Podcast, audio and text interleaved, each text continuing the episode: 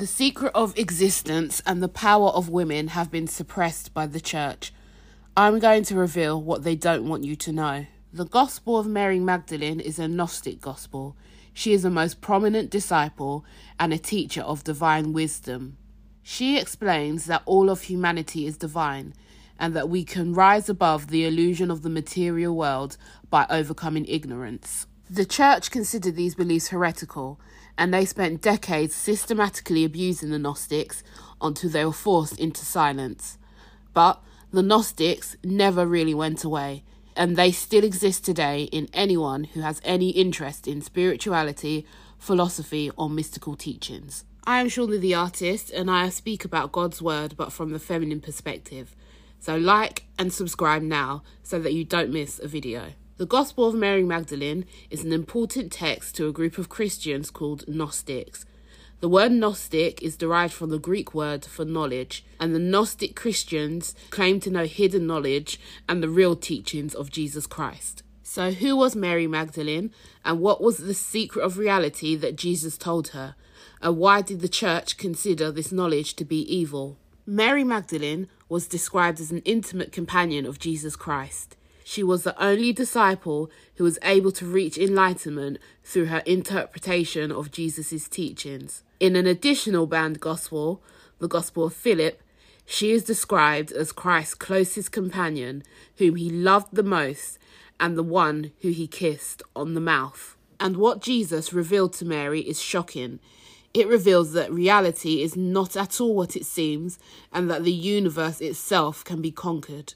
More on that later. Mary tried to tell the other disciples the secret that Christ had revealed to her, but the disciples Peter and his brother Andrew demean her for being a woman and the preferred apostle of Jesus Christ. By the way, I've created several other videos that go into depth about the Gnostic teachings.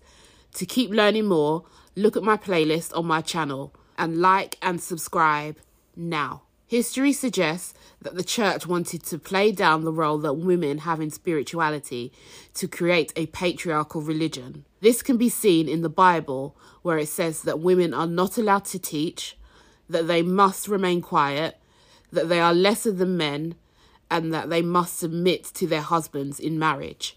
They are held responsible for committing the first sin and eating from the tree of knowledge, and it states that they can save themselves through childbirth but the Gnostics had different ideas. They wanted to draw attention to the critical importance of women. They are given godlike status and shown great honour and respect.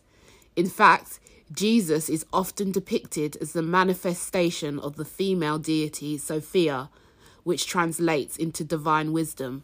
There are many more examples in Gnosticism, like Barbelo, who is the supreme feminine principle of existence.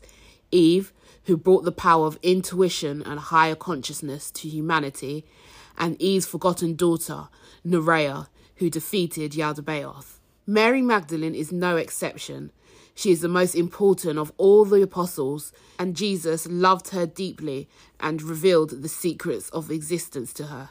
In early Christianity, there was a struggle between those who wanted to focus on men and those who wanted a balance of male and female representation in the Bible. This conflict came to a climax in 325 CE at the Council of Nicaea, where a group of bishops decided how Christianity should be taught to the masses, and it decided that Christianity would be firmly patriarchal. The church then had all other perspectives that conflicted with theirs destroyed. Not only did the destruction of these texts prevent the teaching of feminine Gnosticism, but it also destroyed their secret teachings on the nature of reality, including the teachings Jesus told to Mary Magdalene.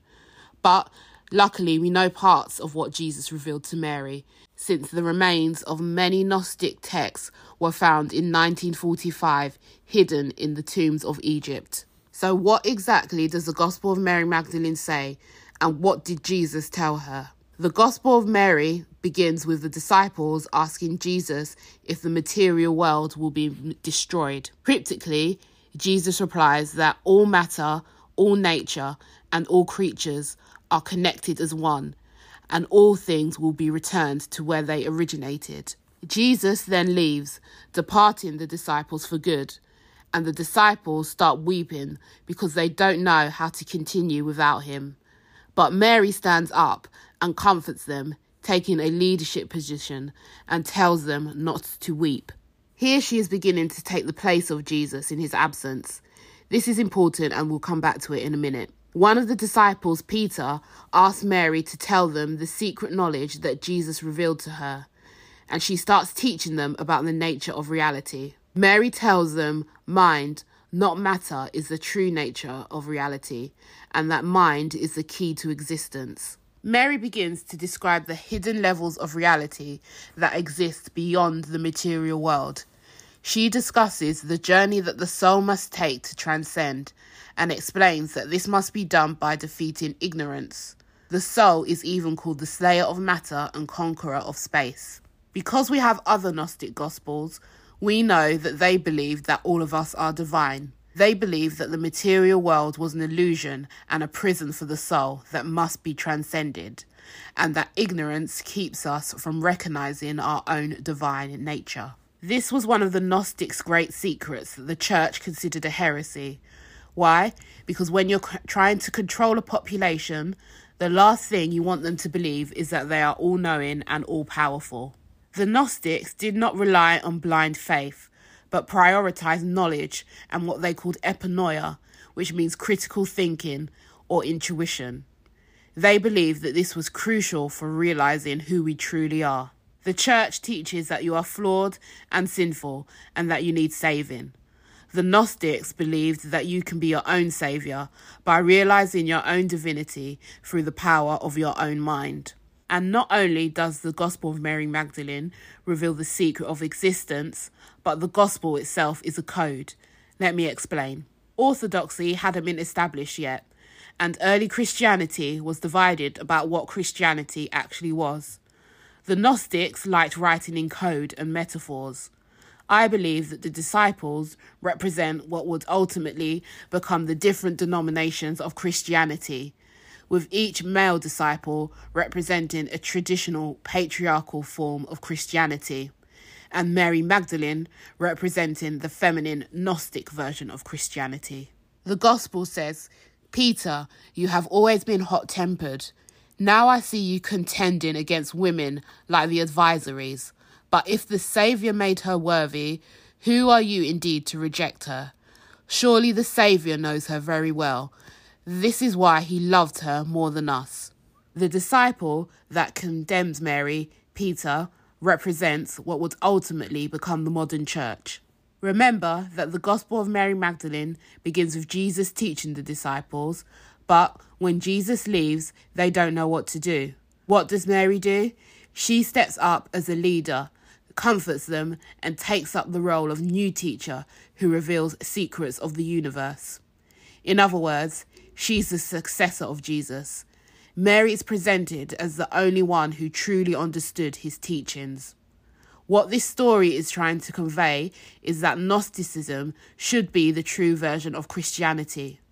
We see this when Peter defies Mary, calling her a liar, which matches up with the church's fear and hatred of the feminine.